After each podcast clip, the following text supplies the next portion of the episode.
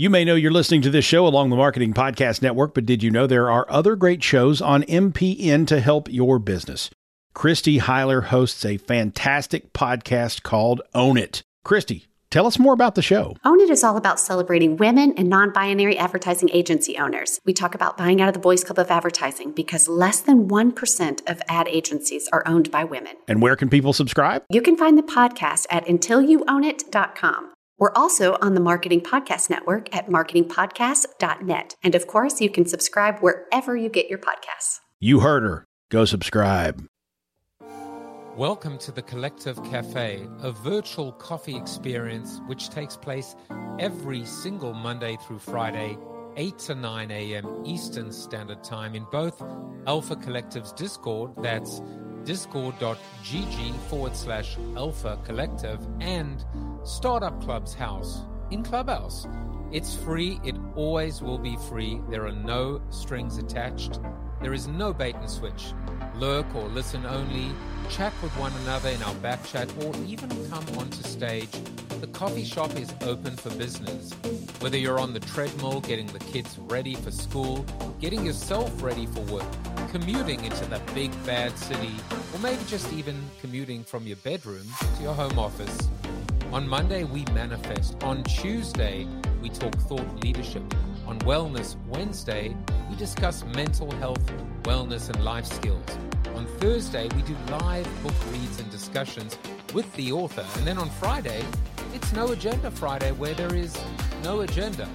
Start your day off on the right foot, on the front foot, with virtual coffee, with the Collective Cafe, where we mastermind, we manifest, we collaborate, we help one another at the business of Web3 or anything else that intersects, whether it's culture, collaboration, creativity, innovation, disruption, entrepreneurship, or coaching.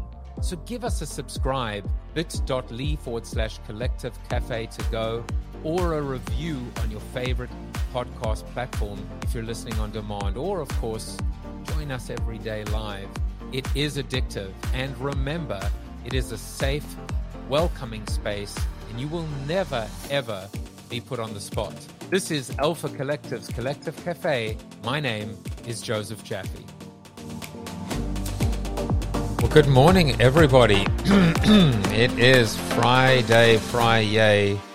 You have made the right decision. How will you know? Well, you when you know, you know. You'll know at the end for sure. Um, this is the Collective Cafe. We run it Monday through Friday, 8 to 9 a.m. Eastern Standard Time. Think of it as as a coffee shop. It's a virtual coffee shop, which and just like your coffee shop, you might have a favorite coffee shop. You might pop in, you might, you know, jump in just to get a cup of coffee. You might want to use the restroom.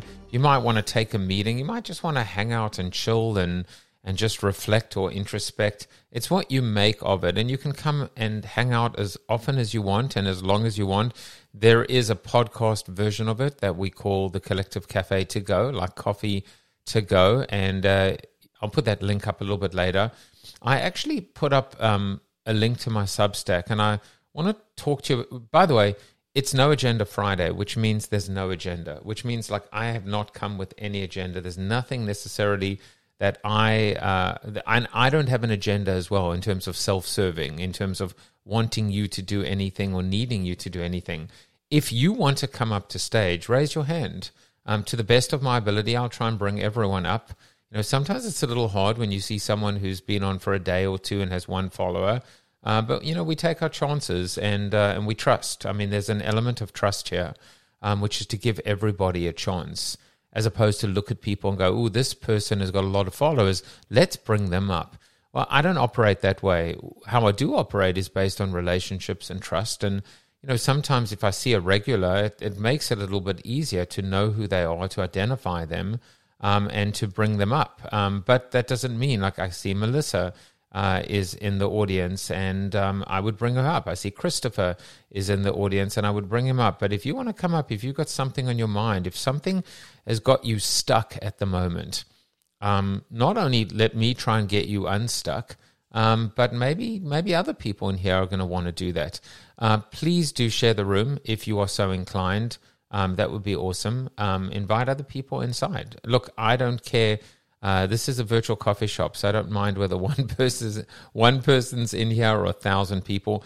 I do have a vision that there will be thousands of people in this virtual coffee shop. If you think about it, if you actually just think about it for a second, um, imagine the power of one place to go that everyone that i mean there are 8 billion people in the world and i think about this all the time. I think about the fact that there are that this applies to me and it applies to yomi and kyle and muller and will and ross and jonathan and anna. There are 8 billion people in this world. Um, they're all searching for you. They just don't know that you exist yet. I mean if you actually wake up every morning with that intention with that feeling which is there are people that would that that I can help that would that can help me. There are connections, there are relationships, there are conversations out there, and and ultimately, you know, we are only separated by our inability to connect. And it's not even a deficiency on our part; it's a deficiency on the part of the social media outlets as well, in terms of how fans and friends and followers are ultimately created and algorithms and pay to play that doesn't mean that you give up. You just persevere, you push through, and you do it and you win through consistency. You do that through consistency. So the way the way I look at this every day is I think all I need is one new person. Just one person in the room at the moment. There are 51 people, just one person that says, you know what, I like this. I'm going to come back again. That's the goal. Sometimes we overthink things. Sometimes we get so focused on such a big, hairy, audacious goal, which is important, but we don't really have a plan to get there. Or maybe we do have a plan, but but we forget that every journey begins with one step. And if you can reduce every single goal of yours to one step, to the smallest, most minuscule step, you're on your way. You want to be able to run a marathon? Well, it begins not with the first step. It begins by actually putting on shoes. Um, it begins by actually, and then eventually taking one step. You know, I remember um, my son, who's 16 now, um, he's like transformed his body. Um, he was um, quite severely overweight um, and really struggling, mainly, and not mainly, but dealing with a lot of issues with respect to OCD and food and only eating certain foods. and I said to him, we're going to run the turkey trot. We're going to run the five mile turkey trot on Thanksgiving Day. I mean, he couldn't even run a quarter of a mile. He couldn't even run a tenth of a mile. Um, and I gave him a hell of an incentive. I mean, a hell of an incentive, which is we flew to London and we went to see a few English football games. And um, and I'll tell you, um, we started off, we, we ran a, a tenth of a mile, and then a quarter of a mile, and then half a mile and then eventually three quarters of a mile, and then one mile. And he did it. He ran five miles. That's how we begin. Every journey begins with just a single step. What's your step? What's your single step? For me, and by the way, Chris, I just uh, invited you up. I saw you requested. I would love to have you come up. Professional life coach, motivational speaker, devoted husband and father. Um, you're speaking my language. You're speaking my language. Um, the, the world's perfect person. Uh, I aspire to be like you, my friend. Um, but I was just going to say, like, for me, the goal in every single one of these sessions is just one person that doesn't say, I'm going to tell someone. They just say, you know what? I think I might be back. And then they come, uh, come back again. And, and, and they become a regular. And once they trust me, then and only then, they may go to someone in their network and say, hey, why don't you come and join us in this virtual coffee? It's not half bad. You might even like it. Um, you know, start with a low bar. And then that's how we build. That's how we build community. One human being at a time, one relationship at a time, one connection at a time. Just remember that. You know, instead of boiling the ocean, just start and think about that first drop. But anyway, I'll pause there. Chris, welcome to No Agenda Friday. Good morning. How are you doing? I'm great. What is on your mind? It's No Agenda Friday, which means you can ask a question, you can comment, you can add to something I'm saying, or you can actually just completely hijack the room and say, This is what's on my mind, and, and have an opportunity to lead a conversation um, and change the subject. So the floor is yours. Yeah, I would just first like to say thank you for building a platform like this. It's something that I try to do on a regular basis myself. Um, as you know, I'm a professional life coach and a motivational speaker. Um, and that wasn't always the case. I spent over 30 years in construction management and did a job that, that I had to do instead of something that I was passionate about and wanted to do. And it wasn't until I got into recovery and started to do some self growth and change my life that I realized that my purpose on this planet was to help others make the same transformation. And in doing that, I have created a life coaching business, I've created podcasts, I've created workshops, and I've found that most of the people that struggle with daily issues, the main struggle is that they don't feel like they're good enough and I resonate with that so much because for, you know, as a 53 year old man, honestly, for about the first 40 years of my life, I did not feel good enough. And that fear and that imposter syndrome kept me from being who it is that I wanted to be, and quite frankly, who it is that I really was. I believe that inside each one of us, we are who we really are, but we're also who we think we are. And if we can align those two things and realize that fear of failure, imposter syndrome, all those things are just a story that we tell ourselves. And we are born good enough to do whatever we want to do. But until we deep to the core believe in ourselves and believe that we are good enough to do something, we have already failed. I mean, I, I complete, I completely agree. And the thing is, even if we take that phrase, "you're good enough," it's a relative statement, right? You're good enough for now. You know, um, when is when is good enough good enough? Um, and the, and and it depends, right? If it's an absolute measure, then then there was there's always going to be potentially a deficiency. Or another way to think about it is if if we are constant. look, you're 53, I'm 52. Um, I'm a spring chicken compared to you. No, I mean, you know, it's like it's like I've been saying this a lot lately asking people, do you believe that your best years are behind you or in front of you? Um, and I say that for people individually, but also for brands or for companies. Do you believe that your company's best days are behind you or in front of you? It's a, um, it's a very telling question because if the answer is our best days are ahead, um, that is hopeful. It's, it's, it's filled with wonder and optimistic and joy, but it also means there's work to be done um, and and it's great to always know that there is work to be done. It's it's wonderful. Uh, it's wonderful to know that we're not these narcissistic beings that are just born perfect, formed perfect. And in fact, you know, right now you have two perfect human beings on stage right now. It's ridiculous. It's a fallacy. It's it's delusional. And so this idea of good enough, we're good enough for right now. We're good enough and tomorrow will be better. And and in fact, you know, a, a phrase that I've been that I've used, I've I've actually spoken a lot about it in my in the last three and a half years through my my talk show, is this idea of this idea this idea of what I call um, perfectly imperfect, right? And you can flip it and say imperfectly perfect. The, the, the same idea that we are perfect in our imperfections. It is our flaws, our warts, our our foibles, you know, our quirks that actually make us perfect, um, because we're human, you know. And I mean, who can relate to someone that that that has no flaws? Who can relate to a human being that has never failed?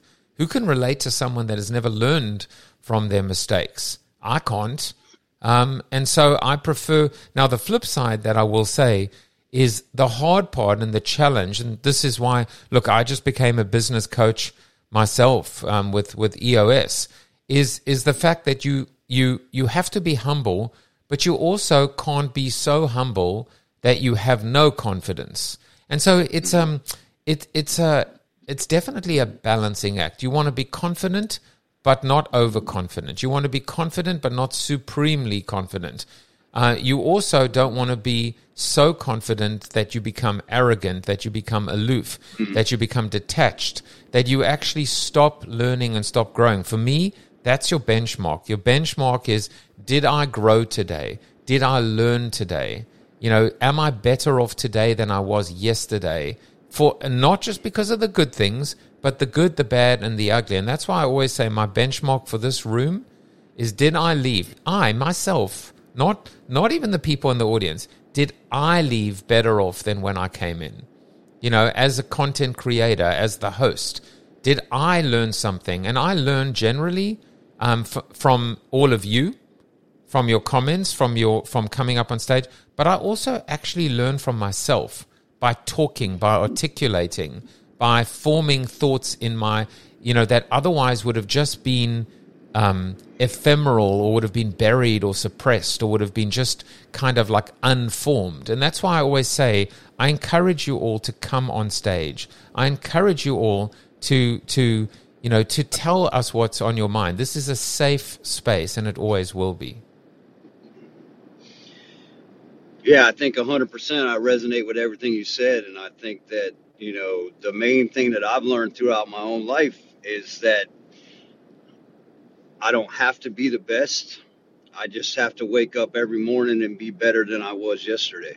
And for me, that is such a daunting job that it can't be done by myself. I need the help of others to become my best self, my most authentic self. And the way I do that is exactly like, you said. That's the, the main thing that I love about life coaching the most is when I'm helping other people, I also help myself on a daily basis.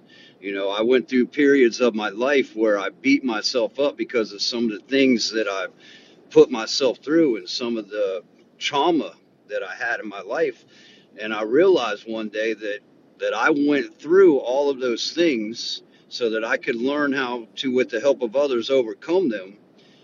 And most importantly, I can now help other people through those same type of traumas. And when I help them with their trauma, it gives me a daily reminder of how important it is that I give 100% every day to try to be a better man than I was yesterday. Yeah, I mean, I, I, I agree, and I'll just I'll say one one more thing, and then we'll go to uh, Yuvraj. Um, I um, so I completed boot camp for EOS. So EOS it stands for the Entrepreneurial Operating System, and um, and it's and it's weird for me. I mean, I've written five books. Now I'm out there teaching someone else's book, a book called Traction. Um, I'm working a system and teaching a system and coaching a system that has 21,000 clients. Mm-hmm. I could not do this if I was stuck in my own um, in my own what I would call idiosyncrasies um, and imposter syndrome and all of the um, all of the, the little voice, which I would call now the judge, um, saying to me, "What are you doing teaching somebody else's system? You should be teaching your system." You know, all of the words that basically that would try and destabilize me and derail me. And I'll tell you something that um, I completed boot camp three months ago, and I th- it was it's been hard. It's been really challenging. Yesterday, just yesterday, I got my first client. So so I won my first client yesterday after three months, and I thought to myself, like I wish I had known now, you know, or then what I know now. I probably would have started that biz dev a lot sooner, or maybe I would have, maybe, you know, when my brother reached out and told me about EOS um, a year ago, a year ago, I could have actually just said, you know, screw it, let's do it. And I could have become a coach. Imagine where I would be one year later, how many clients I would have, the position I'd be one year later. But I'll tell you at the same time, I wouldn't have gone to boot camp with the individuals that I've gone to boot camp with my accountability partner, my cohort, my individual coach. Everything has worked out as it was meant to work out. And, and if you believe that, if you go into every day and experience realizing that everything happens for a reason, or there's a corollary, and it's an important one, that everything that happens to you is a gift. There are two different points but they're actually quite similar. The first point says it's part of a bigger plan, but actually, that bigger plan is if you can actually turn it into a gift. what did I learn from this? You know, how am I better off?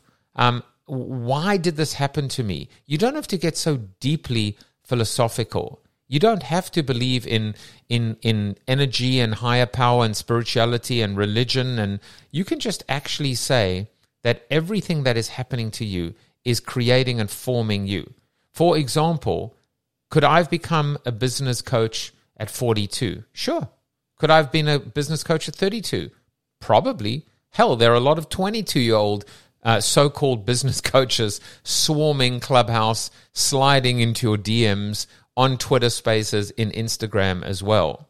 But for me, I feel at the age of 52 now, I'm at the right place at the right time where my work experience, where everything of mine has led up to this moment, where I still have the youthful exuberance, where, where I still have the energy, where I have the the the creativity, where I have the propensity to take risk, but I've got decades now of experience that I can counterbalance it with. So so it it doesn't it doesn't behoove us to spend more than a few seconds, a minute or two, lamenting what could have been. Rather, take that, transform it into a different kind of energy, which is what are you going to do about it now? And that's when the that's when growth happens. I think I chased off uh, our other speaker. Yeah, that's uh, you make a great point, right? And, and I truly believe that you know you go to the spiritual side, um, you are never faced with anything that you can't handle, right? And so what I mean by that is that they the universe, the energy, the spirituality never gives you more than you can handle at that moment. And it is designed that way because I truly believe your best therapist, your best coach, your best whatever you want to call it, is somebody that has been through what it is that you're trying to overcome. And how can they, for example, help you walk through hell if they haven't walked through hell themselves, right? So, um, the reason that I went through all of these things in my life and had to, you know, realize first that I had the power to overcome those things within myself the whole time.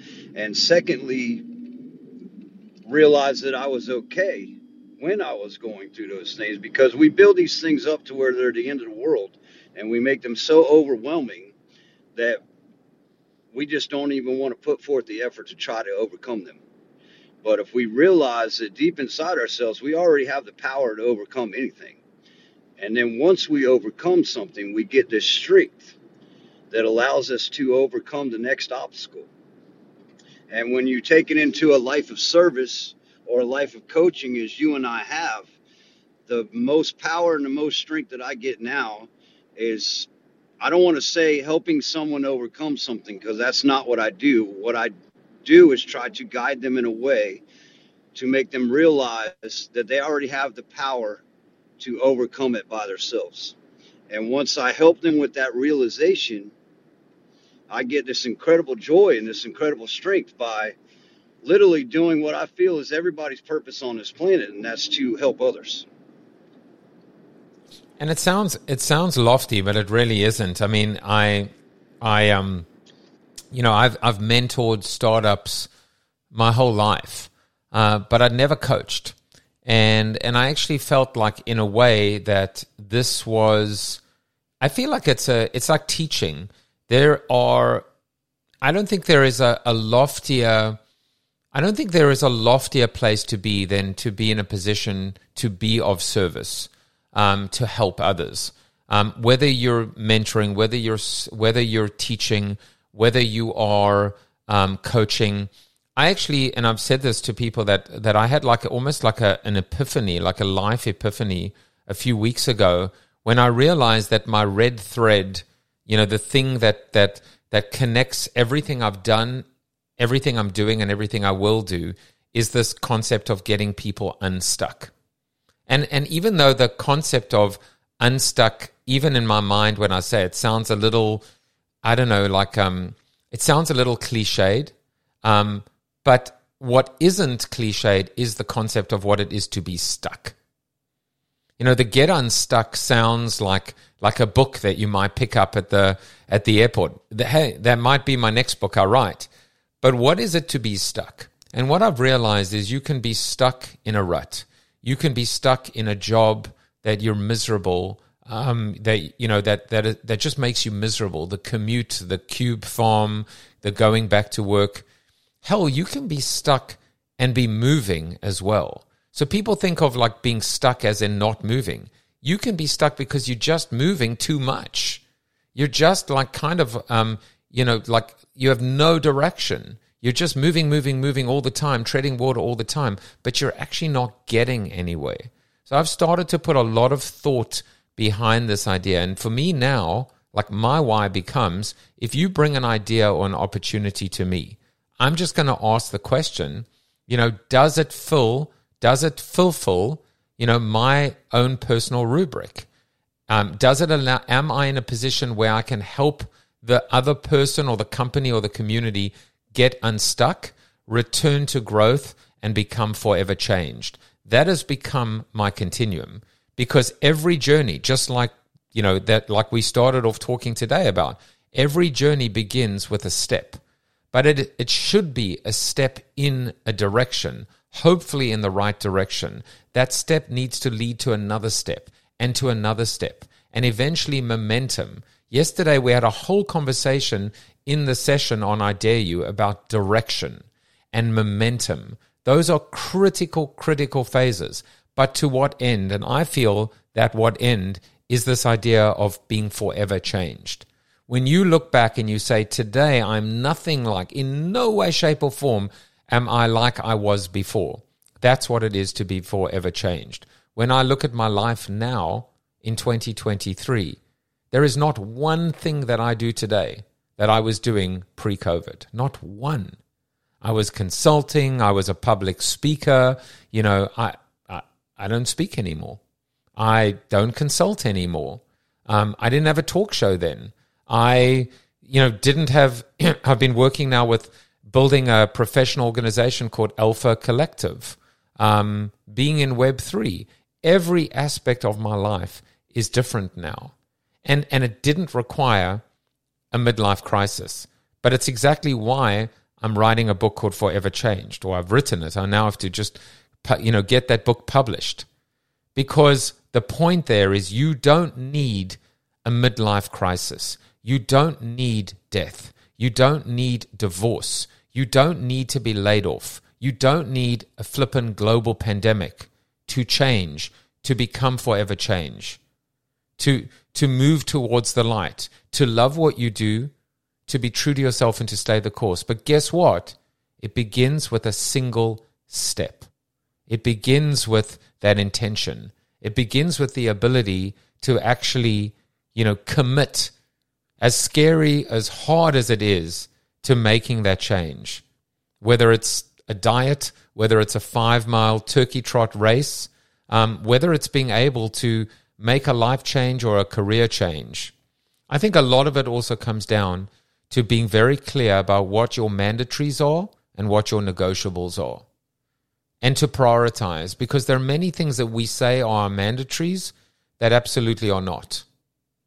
Like the house you live in, like the car you drive, um, like even the city you live in. I feel, and I've always felt, that the only thing that is immutable, immovable, and mandatory are, are your relationships, specifically your spouse, your children, your family. And it's not always the case. Let's just be very clear. Unfortunately, the spouse, you may not end up and stay with that same spouse. Um, you may end up at a point where you're not talking to your siblings. There are those cases, but but you know what? Shame on on us. Shame on all of us if we got ourselves into that situation and if we didn't at least try our damnedest to get us out. We're not victims. We're not helpless. We're not hopeless. We have so much power and we're not alone. And that's what I'm learning. By the way, none of that has anything to do with, my, with the business coaching I'm doing. It's just kind of my own transformation. I'm talking to you, but I'm actually talking to myself in many respects as well. Yeah, hundred percent. I, uh, you know, for a long period of my life, you know, in the construction management side of things, I was extremely successful, and you know, I spent the last ten years of that career as a vice alaikum. president. Oh, I spent the last ten years of that career as a vice president of a nationwide construction firm. So I made it to the top of the ladder in that field. But as far as my personal life, I was a hot mess. I, you know, was miserable deep within inside myself. And it wasn't until someone told me that I needed to help myself first before I could help anybody else that I started to realize that I had to work on that transformation that you talked about. You know, I had to go deep and get inside myself and and try to realize the things that were making me feel inadequate, the things that were making me feel like I wasn't a good husband, I wasn't a good father. I had all those material things, you know, the big house, the new car, all those stuff, and I was still completely miserable inside. And the reason that I was miserable inside is because none of those things make you happy. And now that I'm on the other side of self transformation, I do everything differently. I used to be a workaholic. I used to be the dad that missed birthdays. I used to be the the husband that forgot anniversaries. I used to be all those things. And now what I do is when I make my schedule for the week, the first thing that I put on my schedule is recreation and family time because I can always work. But what's most important to me is doing things for myself that make me happy and spending time with my family. So if I make those the most important things on my Google schedule and I fit work around those things, then what that does for me is it makes me happy inside. And once I'm happy inside, that confidence and that strength that I get from that allows me to be a better entrepreneur, a better coach. Um, it allows me to actually get more done by slowing down and doing less. I've just come up with a with a name for this episode because as I was telling people, if you're new in the room today, there is a podcast version of it, um, and you can get it at bit, bit.ly forward slash collective cafe to go. So I'm calling this episode life blocking, meaning you know we have time blocking, but we need to do life blocking. We need to block our time for life and to be truly alive. So we've just created a new uh, a new concept today life blocking, not time blocking, or time blocking for life equals life blocking. I want to um I want to change the subject a little bit and and talk about um and by the way I, I if you want if you do want to come up and and uh, you're not completely new in Clubhouse, um, even though I enjoy saying salam alaikum back, um, just raise your hand. I saw a tool was there, and um, so I and requested to come up if he's still in in the room. Um, so I want to talk a little bit about why I put my Substack um, up up top. I, you know, I, I'd seen people talking about Medium and Substack, and I kind of just I don't know ignored it. Uh, I wasn't really creating that much original content. I guess Substack's been around now for well over, I mean, two years, three years, I don't know, a year, a long time. And then eventually I decided, well, let me go and experiment and let me start the Substack. Um, I didn't really even know what I was doing. I still am not sure. I'm still not quite sure that I know what I'm doing. So I made a few decisions and I decided uh, it's all part of like a bigger realization, which is that every day I've been pushing content out on LinkedIn. But LinkedIn is not the right place for me to push all my content out or publish, I should say, all my content. Not at all. And so, what I've started to do and what I am doing now is going to be much more deliberate in terms of when content goes to LinkedIn and when it goes somewhere else. But the reason I'm telling you about this is yesterday, the most amazing thing happened, which is um, I got an email, I mean, via Substack, that said that someone had pledged $8 a month um, to, you know, to subscribe to my Substack. Now, here's the rub, here's the catch. I didn't have subscriptions activated. I didn't have any premium subscriptions. I just decided, you know what? I'm just going to do it for free. I'm just going to like just share the stuff and whoever wants to kind of let me rather just build Substack, let me build the list, let me build a community within uh, this community.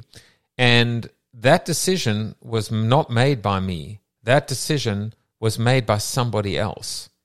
And I embraced it. And and so now you can actually go and and subscribe to a premium version of Substack of mine for eight dollars a month. Um, and it opened up a whole new world and a whole new avenue.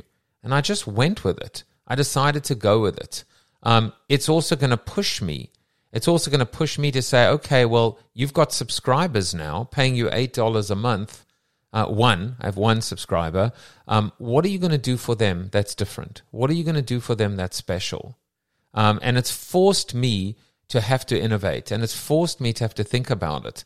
So now what I have to do is, and, and you know what? Suddenly my head explodes with possibilities.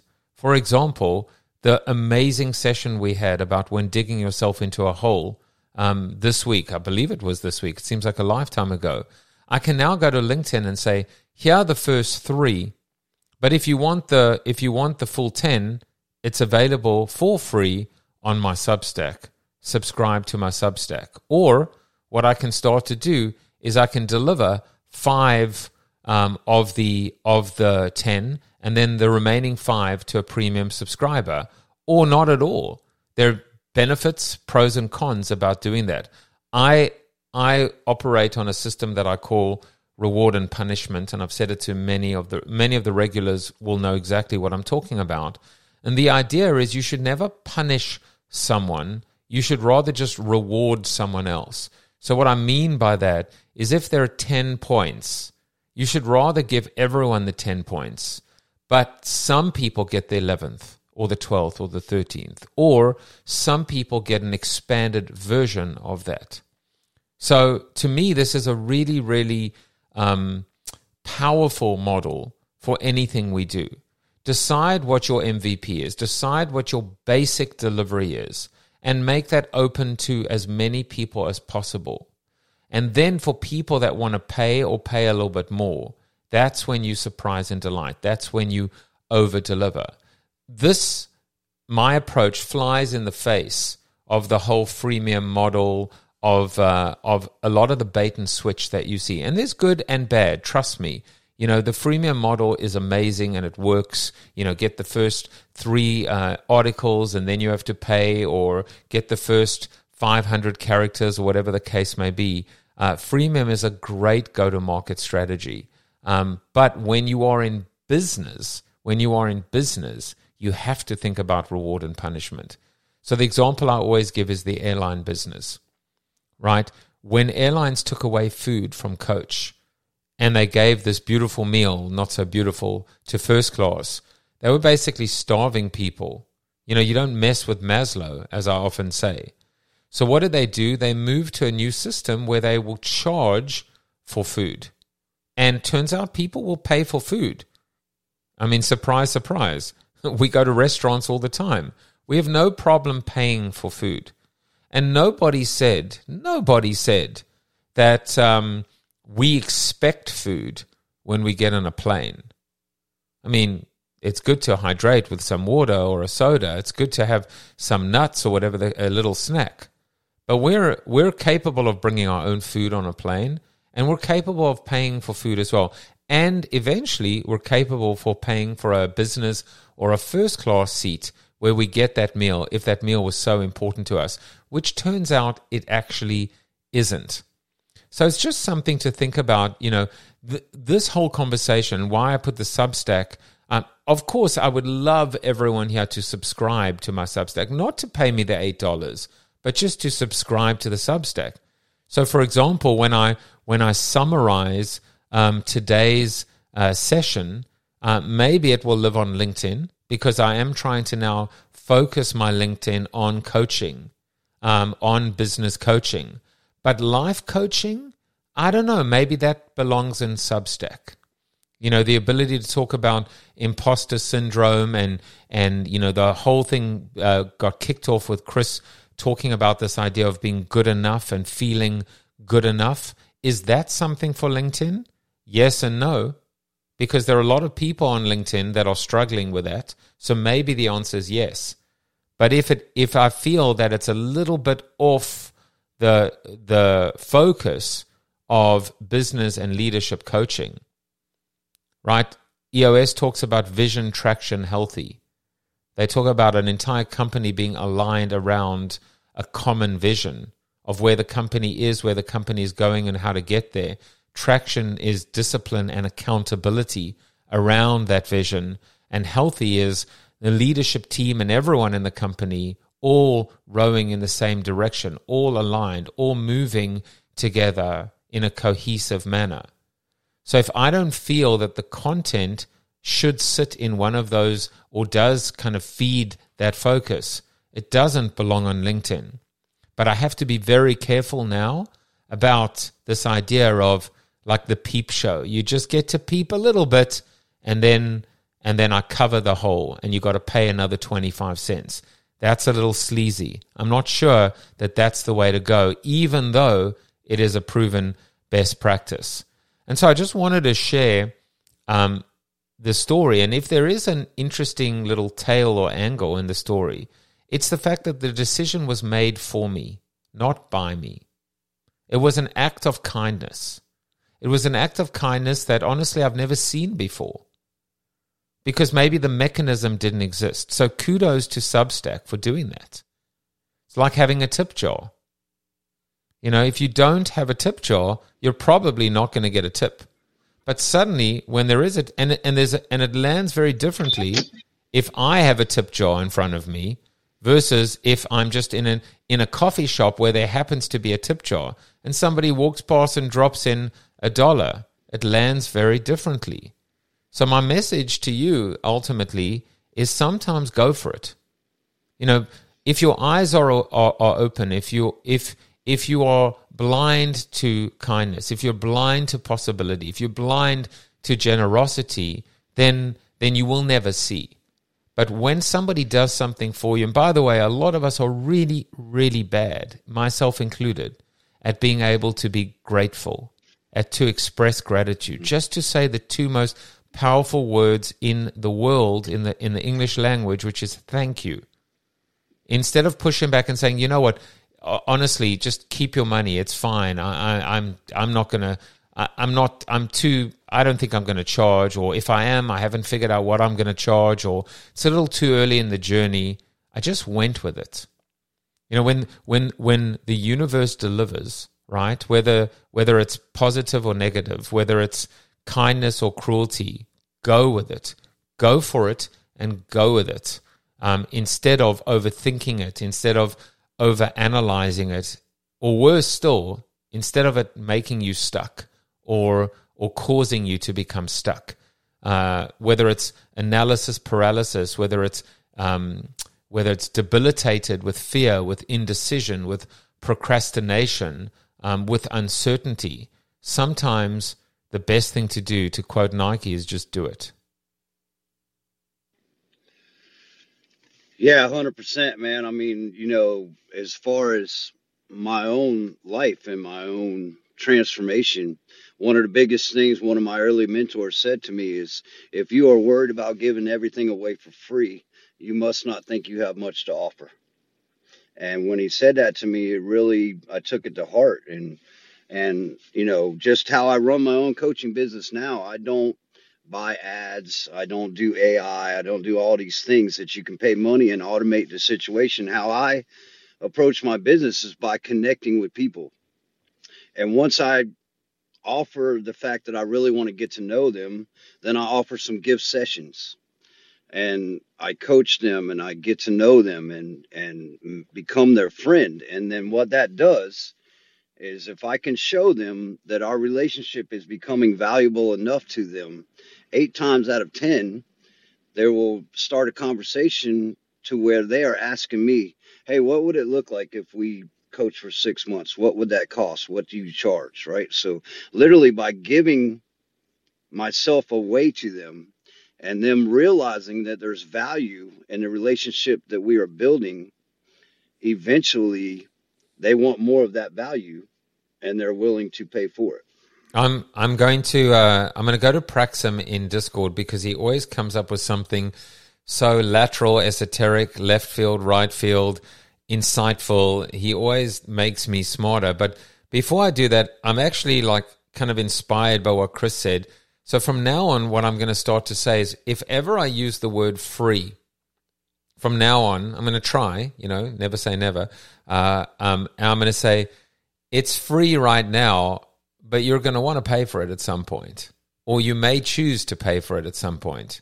Or if it gives you value, then you may want to pay for it at some point. And I'll tell you, this also goes back, I'll just kind of leave it at this. I've discussed this in, in the Collective Cafe.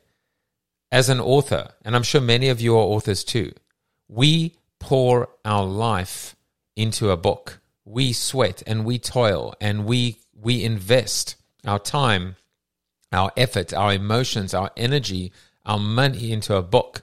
And then someone goes, Yeah, I didn't really like that book. Felt a little indulgent, one star on Amazon. Um, or people complain uh, they spend $20 on the book because the book sells for $29.95 and Jeff Bezos in his glory says, "Yeah, we're going to pay 19. You're going to charge actually 19 for it because we say so and we're Amazon." And so what what typically ends up happening is for $20 someone feels they've earned the right to basically call your baby ugly. And and and trust me, um, even though I'm saying it that way, this is the game. These are the rules of the game, and there's nothing you can do about it. So instead of crying over it, just deal with it and move on. But there is something inherently broken in a system where people feel that they've earned the right to crush you, your dreams, you know, criticize you after paying $20 for a book. And sometimes, by the way, it's even worse. Sometimes they didn't even pay for the book. They got the book for free. It was given to them at a conference, and they still feel the need to criticize. But I'm going to take that, uh, I'm going to transform it into pure positivity which is I'd like to see a world, I'd like to see a reality where people actually buy a book and they go, This book, uh, Melissa and I were discussing it, I think, the other day. Uh, this book is actually worth $200. This book is actually worth $20,000. And I told the story of how I actually received two diamonds in the mail from someone that said this book was worth two diamonds, um, which we gave to my daughter as earrings. So I would like to see a world, as long as the world exists, where we feel we can criticize and critique and offer one star and two star reviews, we should also have the means and the mechanism to offer an $8 subscription on Substack, to send diamond earrings to someone, to be able to find a way to pay for them because it's free today, but it's not always going to be free.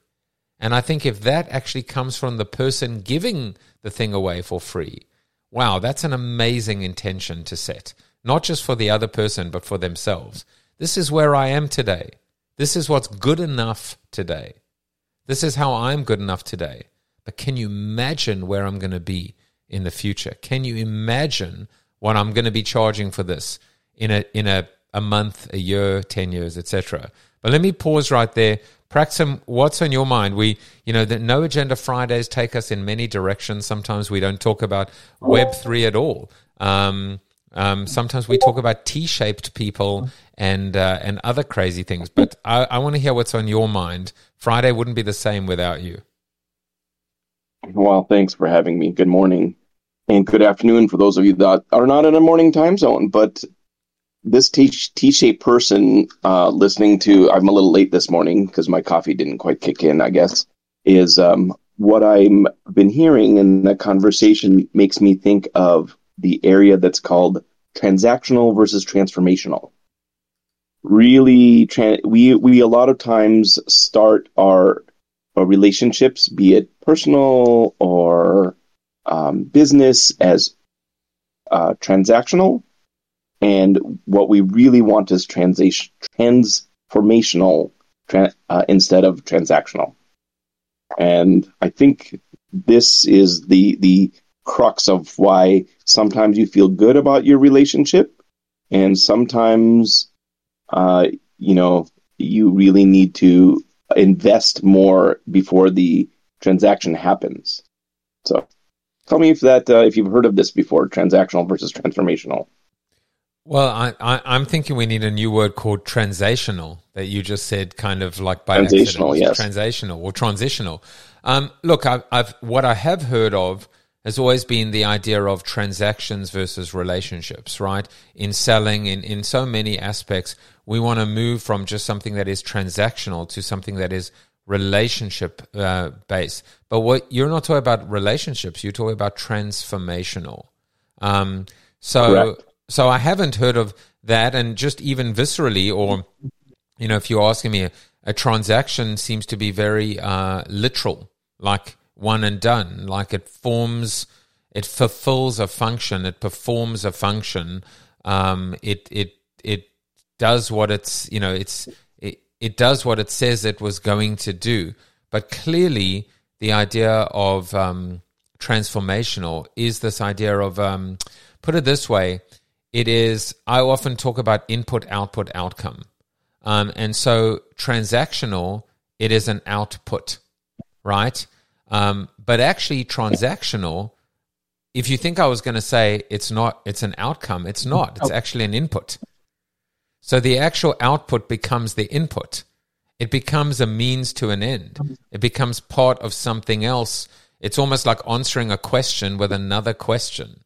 So I like that. It's very dynamic. And you could actually, if you want to just go back, I don't even need ChatGPT for this. Um, transactional is an input, right? Or at least, no, sorry, transactional is an output. Relational is an outcome. But transformational is an input, but not the input you would imagine. A dynamic input. How does how does that land for you?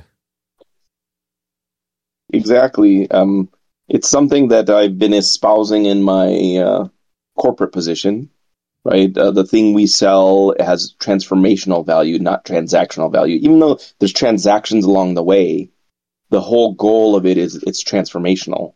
And it's it's a it's a concept that it's really hard for people to wrap their head around because you will make different um, trade offs to achieve a transactional uh, goal versus a transformational goal. Uh, simple one is transactions are all very short term oriented, and transformational very long term oriented. And you could and and the relational the relational the relational part um, isn't actually here's another ironic part, but isn't actually as long term as the transformational because unfortunately, the reality is relationships come and go. Um, a relationship that you have with your boss, a relationship that you have with your company, a relationship, you know, God forbid, with a spouse, a relationship with a business partner, a relationship with a client, a relationship with a community. There is, you know, to quote Bez, who's in our audience, uh, re- necessary endings. And when you, when you, but, a, but it's something that is transformational doesn't really have an ending, does it? It is, you know, it is it is just this dynamic flow state. Well, what I'll say is that with uh, because we're we're talking about a spectrum of things here, right? And on the personal front, there can be transformational things even if you lose connection for a while and then reconnect with somebody. Like think of somebody you may have met early in your person, like at high school or university or early in your career, and then you lost track of them and you come back to them over time. If it was just transactional, you'd say, "Oh, hi, bye," and you you disconnect again. Uh, but if it was transformational for you that you didn't even realize it was transformational, you'll reconnect like as if you uh, hadn't been disconnected for five years or ten years or whatever that amount of time was. Hey, listen, I didn't say that the person that sent me the uh, the eight dollar pledge was someone who was, you know, a blog reader, a free blog reader, um, and a free podcast listener all the way back in 2006, 2007, 2008. And their their words to me is, "You've given me so much. This is the least I can do to give back." Um, I actually posted. Yeah. I posted my. I wasn't gonna initially, but I actually posted my my specific page at EOS, um, which is which is great. I mean, it's it's it's a different it's a different expression of my life, a different leg of my journey. um, and this idea of just you know helping change lives. Because you know one of the things that at, at EOS that that people say now is you know we help entrepreneurs get what they want from their business so they can run a better business and live a better life. As what Chris was saying uh, at the beginning as well. What is standing in our way of life blocking? What is standing in our way of actually living the life that we deserve, that we've earned? And the answer, I mean, it sounds trite, but it's true. Trite, but true. Um, is that all the voices, everything in the world, everything that tells us that we don't deserve, that we need to do more, that we don't, that, that this life is not within our reach. Those are the voices, those voices are external voices. They're voices of society, of expectation, of there. None of them are real. I mean, none of them are real.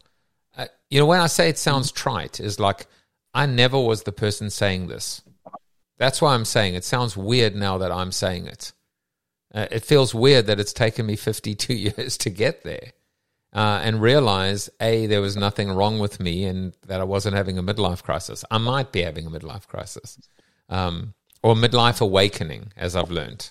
I might be. And let 52, by the way, be midlife, which means I'm going, you know, to Jomer, to use a nice cricketing term, I'm 52 not out. Um, he's on the phone, so he might not even have heard that. Um, but yeah, I mean, it's good times, good times for all of us if we choose to actually have good times and if we believe that we deserve it and we've earned it, and we all do because we're all good enough. Um, so, you know, thanks for that as always, Praxim, this concept of um, transformational. I would also say, you know, when I go back to my kind of why statement now, get unstuck, uh, return to growth and become forever changed, that, that the, the transformational component and forever changed are very consistent. Because when you are forever changed, then, I mean, there has to have been some kind of transformation, some kind of change. And there are obviously very a bunch of models for it, right? There's, you know, the the the chrysalis and the moth and the the butterfly and the cocoon. Um, but it actually doesn't have to be that dramatic. It could just be happiness. It could just be not having to look back and say, I didn't have. I mean, how many people in the audience today um, would subscribe to the fact that we didn't, you know, I wish I'd spent more time with my kids. I wish I'd spent more time. I wish my, my mom or my dad had spent more time with me. These are, um, I forget his first name, but I, but his his last name is Brooks. These are um, what are called eulogy versus resume virtues. People don't remember how hard you worked in the office or how much money you made. Um, they remember the moments. They remember the magic. They might even just remember one clubhouse session on a Friday on, on August 18th that connected with them, that inspired them, that motivated them, that was free or, or not free. It doesn't matter. All that stuff is just, you know, or, and, and, and I'll tell you the, I'm so glad I shared that Substack thing with you today because it just it just it brought me back to uh, it just it gave me such a great jolt. And and a bit of a it was like a checkpoint saying hey Joe you're on the right track. You know keep going. And sometimes we all need that. We all need that little bit of validation. Not feeding our egos or you know kind of success theater but just sometimes from the least likely place or space or person, just something someone that says, "Keep it up, you're doing great." Um, and you know, it's it, this eight dollar. If if this were actual, I, I'd want to frame it. Why? Because it's my first eight dollars on Substack, but also because of what it represented. Little acts of kindness they go such a long way. So Chris, um, so glad you came onto stage today. Um, and want to make sure, um, uh, Calican said, uh, thank you for your inspirational words.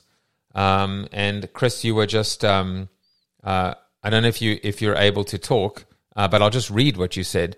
Uh, thank you very much. This was an incredible topic, an incredible feeling. I have a leadership seminar to run, so I have to get off. But just to let anyone know, if they need anything from me, reach out. I'm always available. And I think it's important to do that. I want to see more of that. I want to see more that people feel they they don't feel ashamed or embarrassed or or shamed uh, to basically say this is what I do. This is how I make money, or this is how I'm trying to make money. You know that's why I wanted this eight dollar. You know that I'm embracing eight dollars as opposed to being able to say, "Hey, I just sold my business for eight million dollars." Right? People are more likely to share the eight million dollar stories not the $8 stories. But the $8 stories are the magic stories. And I think that, that we all need to be in a position, and if we are in a place that doesn't, you know, that, that doesn't allow us to do this, maybe you're in the wrong place. A place should be where you get to say, hey, I'm, I'm, I, have made a change, I've made a career change, or I'm trying my best to earn a living, or my revenue was taken away from me because of COVID, or I got laid off and this is what I'm doing now. And they should have the ability to actually share that and say, by the way, I'm not like, you know, with Chris, it's just, hey, this is what I'm doing right now. You know, so yeah, reach out to him if you haven't already. If you haven't followed him or or check his links, etc. Um, I want people to feel in the collective cafe um, that that connections can be made, that networking can be done, as long as people are here for the right reasons, you know, and and and, and their heart is full. Um, so, Chris, I know you just came off mute. Last word for you. Yeah, I thank you for that. First of all, and uh, yeah, I, I have my own clubhouse room. It's called Tribe of Transformation that I lead with a coaching partner of mine in the UK. So everyone, please check it out. Um, if you need anything from me on a personal level, um, you know, I would like to extend a gift session to anyone who needs it. Um, my whole goal in this life of service that I'm doing now is to help people. And I know as long as I keep it, the focus on the service, then I will be successful. So my main goal in life is to let everyone out there know that I'm available to them for whatever they need. Thanks a lot, guys. I appreciate it. Hey, Chris, let me know when your room is. Send me a direct message or share, uh, and maybe I'll pop in. By the way, and and you know, to to go from the sublime to the ridiculous, I have to take my coin for a service right now. So, serve it whether whether you're living a life of service or you're taking your coin for a service, service needs to be, or you're in customer service. Service is the word. Um, but Chris, let, let us know when when you're. Is it is it a weekly room? Is it? Uh... Yes, it's. Uh, we have been doing it on Mondays and Fridays at uh, 3 p.m. Eastern. I live in Tampa, Florida, so that would be 8 p.m. BST. Um, we have a different one today at 3 p.m. on Google Meet. It's a transformation workshop, coaching workshop that we're doing. So I will, I will provide you with the links for all that stuff. You can also just look me up on Clubhouse or Facebook and uh, get all those links as well. I am following Facebook you. I, I'm I'm following you. Well, listen, everyone, have an amazing Friday. Have an amazing uh, Friday, and um, uh, I will be back. We are always back Monday through Friday 8 to 9 a.m. Eastern Standard Time. Uh, on Monday, we kind of manifest. Tuesday's Thought Leadership Tuesday. Wednesday, Wellness Wednesday. Thursday, live book reads, and I have to find a new book. I'm thinking maybe of actually starting to read Flip the Funnel, which I know would make Melissa happy, which is my third book. Um, and then on Friday, we, we kind of do No Agenda Fridays. I've uh, been thinking about turning No Agenda Fridays into um, an opportunity to also look back on my show, on the episode of my show that I've just published, and highlight a couple of uh, key sound bites or takeaways. Uh, so you almost kind of like get the best of the show. Um, and we could still combine that with a little bit of open mic. So that might become our Fridays. Um, but uh, off to service now, actually, off to take my coin for service. Have an amazing uh, weekend. Um, spend time with the people you love. Uh, do things that you love. Um, hopefully, both are one and the same. Bye, everyone. This podcast is heard along the Marketing Podcast Network. For more great marketing podcasts, visit marketingpodcasts.net.